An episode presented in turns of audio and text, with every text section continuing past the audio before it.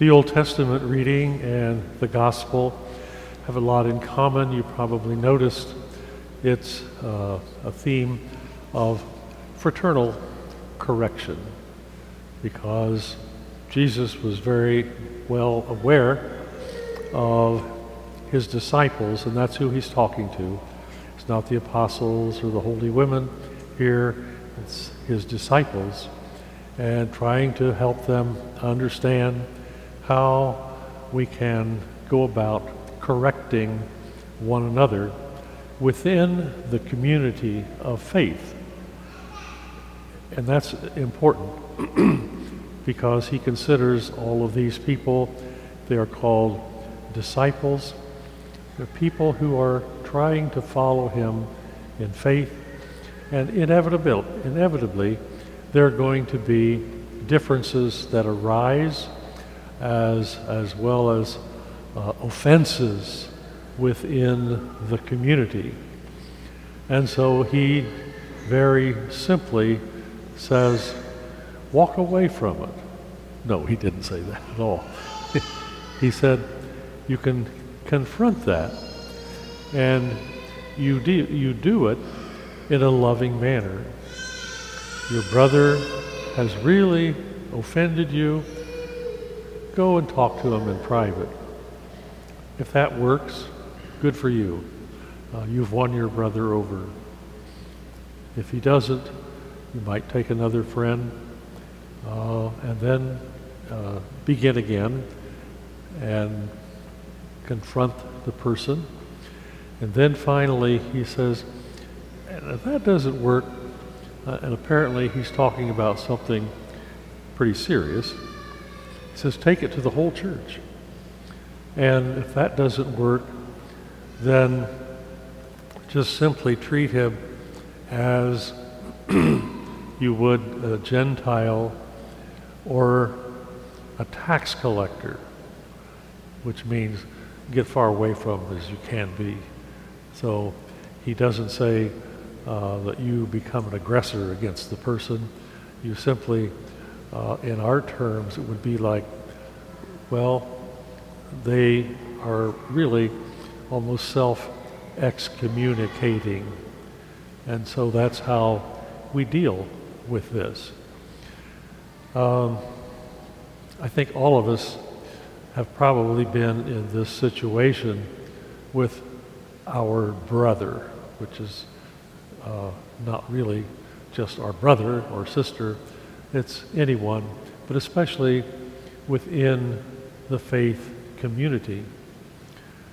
During these times, recently, uh, especially since March, there's been a tremendous tension uh, within the whole diocese here as we heard our bishop making some announcements about a new plan that's going to remodel and reshape, reshape the, the face of the church uh, for, for the rest of our lives. And we don't like change, right? We don't like change. Well, piece by piece, he tried to inform us uh, of what he had in mind. Speaking personally, I never did quite figure out what, he, what all he had up his sleeve. But when assignments of clergy were made just a couple of weeks ago, it became very apparent exactly what he meant.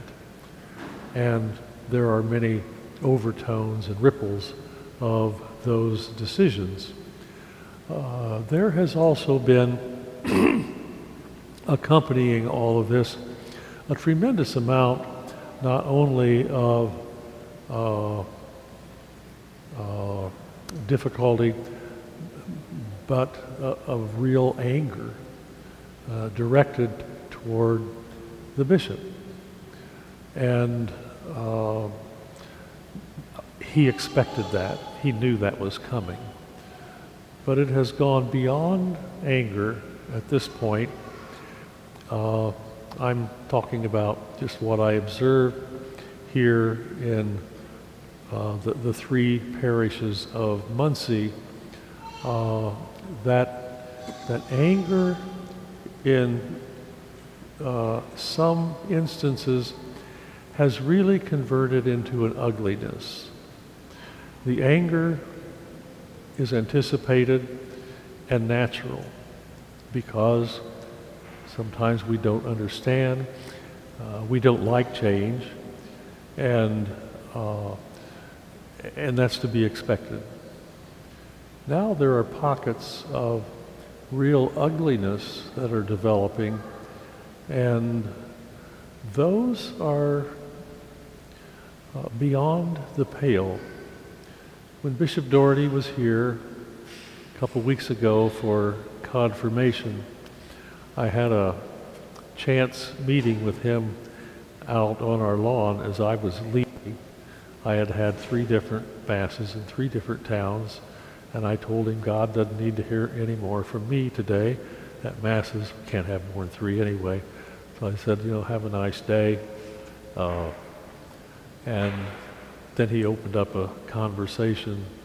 He said, you know, uh, in, and he wasn't referring to Muncie, he said, there's some real deep ugliness going on in the church.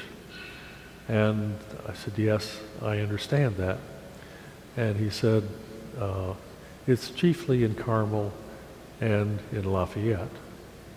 And, and we all know everywhere there has been uh, a, a, tension, uh, unknowing, and some uh, some anger. And I'll have to have to say, you know, I've been in on that, uh, getting pretty angry. What's what is all going on? And that's to be expected. But now it's gone to a different level in very small instances. And that's a, a, deep ugliness that's starting to show itself. This in itself is very destructive to the church. So when Jesus is talking to us about the exigencies of, of forgiveness and of good order within the community, you can, we, we can look at ourselves as a diocese, as a city, as a, as a parish. Where are we in that? Frankly, I think this is a healthy community of faith and has been for a long time and is going to stay that way. We were all uh, upset and grieved when Father Dave uh, was asked to pick up and leave because of what wonderful things he has done here for us. But after a while, we adjust to this. He's only got two more years left anyway. Uh, he'll be back, uh, not as pastor. But anyhow, um,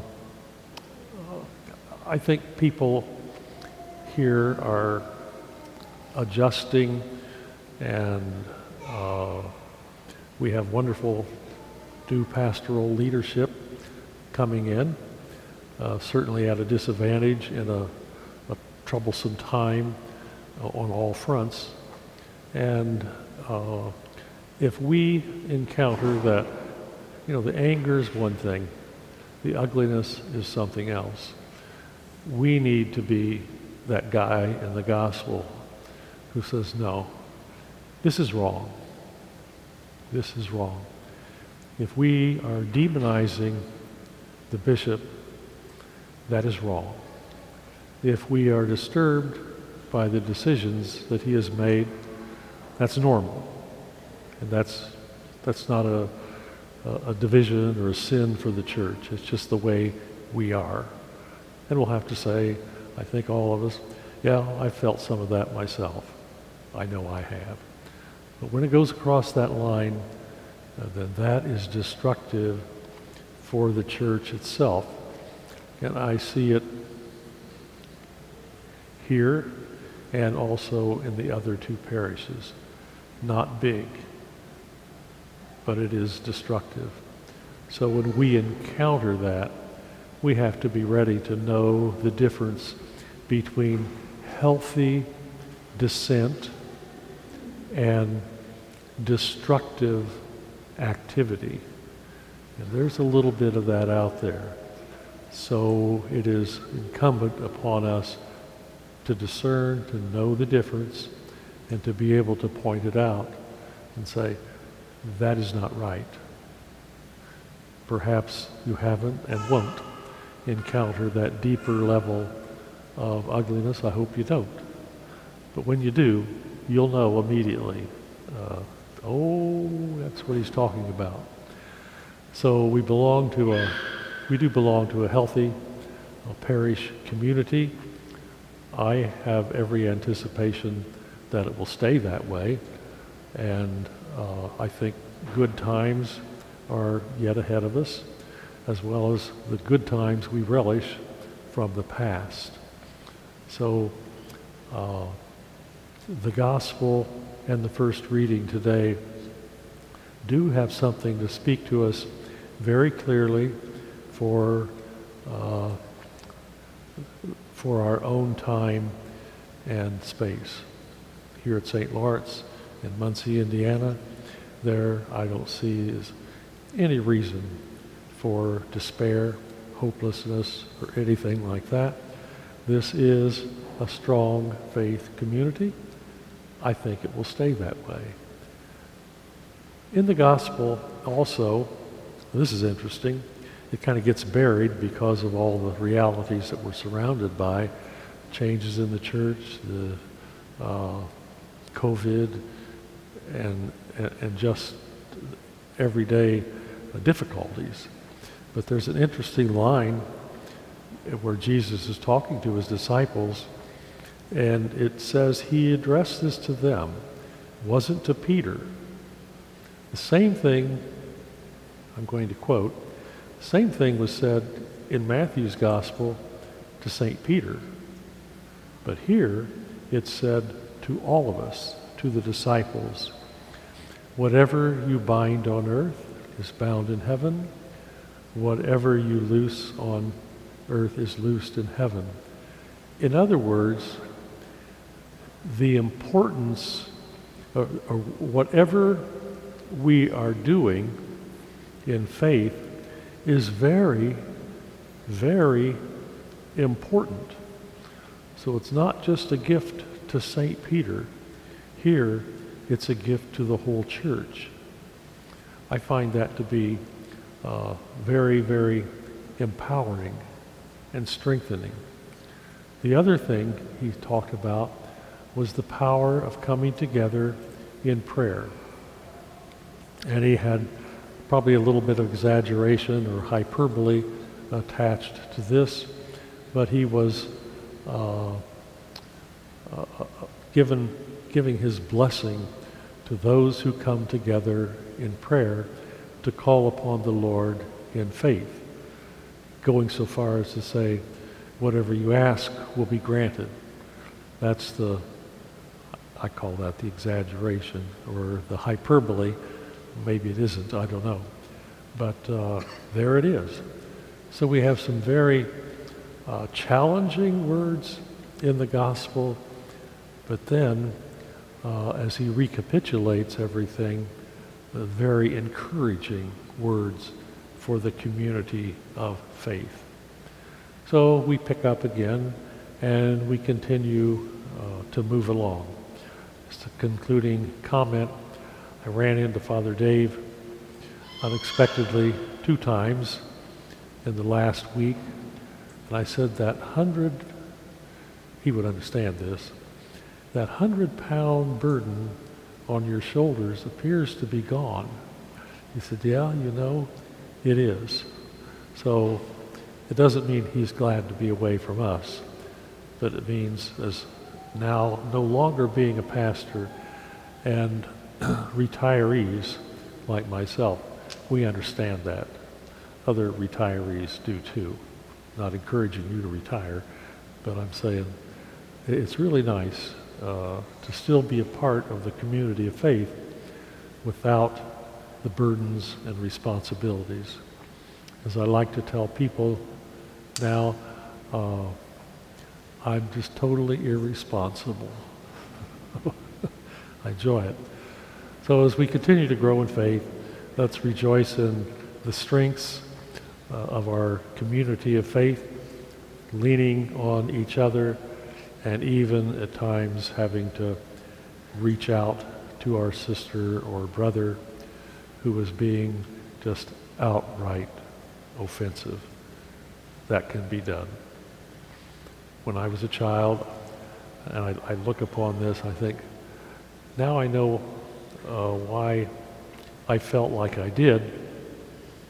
In grade school, we had at St. Patrick's in Kokomo the Irish nuns, and I mean Irish, they were right off the boat, not the grandkids, but they themselves were right off the boat.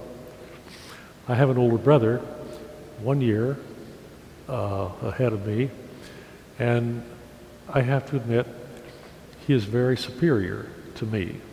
He was smarter, he was a better athlete, and much better behaved than I was. So when the nuns were trying to encourage me, uh, I laughed. And they would say, Oh, oh, Bobby, look at yourself. Jimmy was such the perfect student. He'd always did his homework, so well behaved. And look at yourself. that in the books today, that's probably not the way you go about uh, encouraging growth and, and supportive words. But I can look back in humor and see how far we have come. You don't say those things today. You say, oh, you're doing a great job. Keep going. or something like that. But uh, I think we, we all, if we're older, we came up with kind of a different set of rules that applied to us. So we still struggle along, uh, knowing we're imperfect, but uh, looking for that perfection that's uh, available to all of us. Let's now profess our faith together